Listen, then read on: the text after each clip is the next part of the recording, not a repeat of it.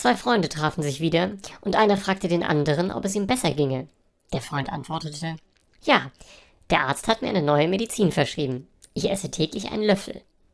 Der erste Freund amüsierte sich und sagt, muss ein toller Arzt sein, wenn du jetzt Löffel essen musst. Da kam ein Wanderer des Wegs und sagte, wieso denn? Es waren doch Esslöffel.